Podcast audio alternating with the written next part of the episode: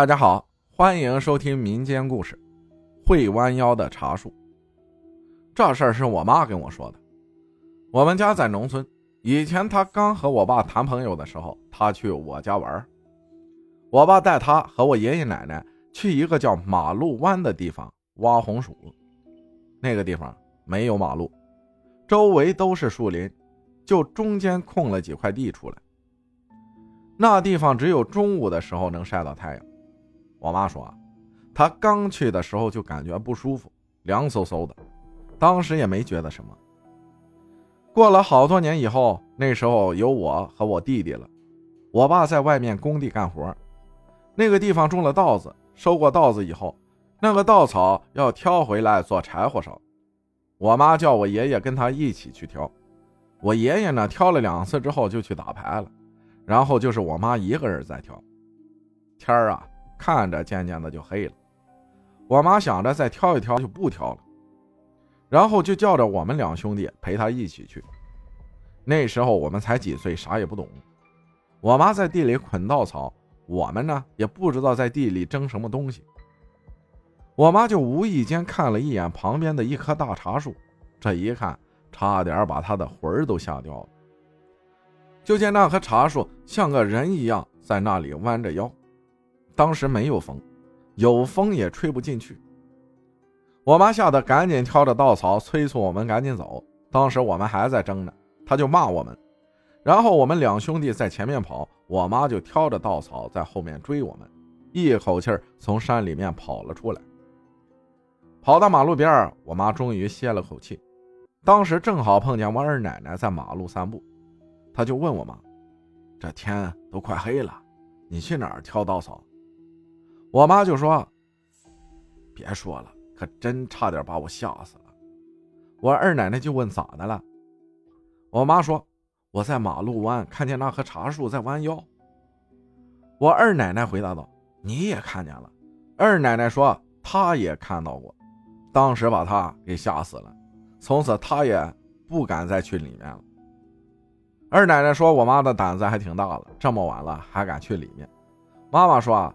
最后一天挑完就没有了，就因为害怕，才把我们两兄弟叫去陪他的。哪知道碰见这事儿。我妈呢也是后来才告诉我这件事的。我就问她：“那茶树有那么吓人吗？”妈妈说：“以前离我们家不远的一个村庄，一家出嫁女儿，那个女孩子不喜欢那个男孩子，她父母应该是逼婚。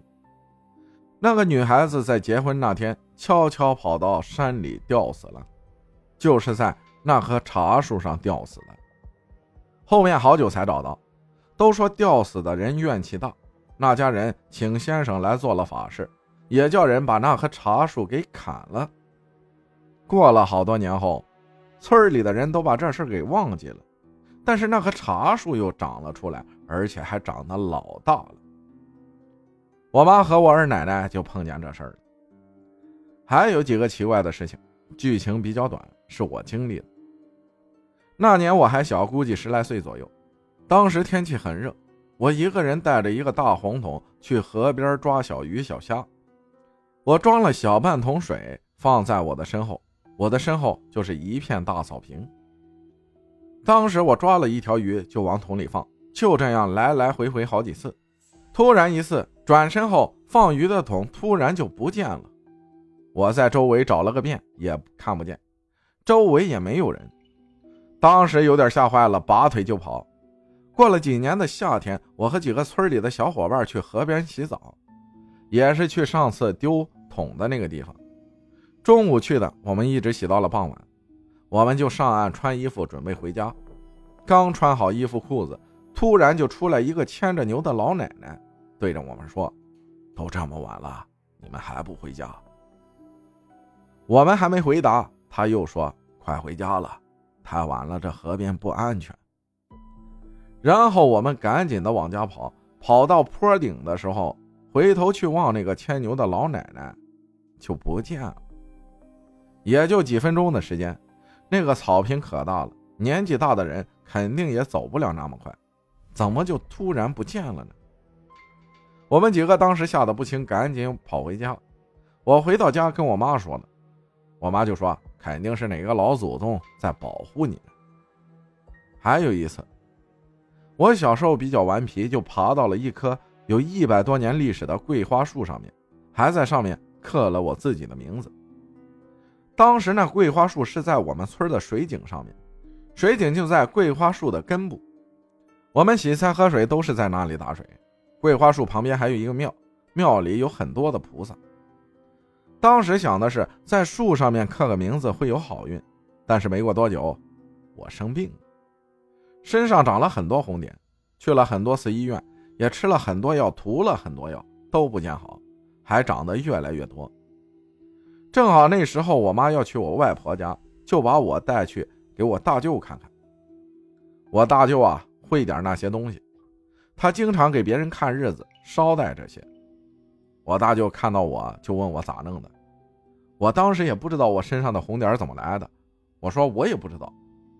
他说你这红点有点不正常，让我好好想想有没有在什么地方留下我的东西。我就想起来刻字那个事儿，然后我就问我大舅，我在我们水井上面的桂花树上刻了我的名字。他说这就对了，他就说我以后不要乱弄。特别是上了年纪的生灵也不要去伤害。然后我妈问他要怎么做，他要了我的生辰八字，就说没事了，叫我记住他说的。我回到家里没过几天，身上的红点就慢慢消失了。期间啊，我也没吃药，也没有涂药。从这次之后，我再也不敢乱留名字了。感谢奇话分享的故事，谢谢大家的收听，我是阿浩。咱们下集再见。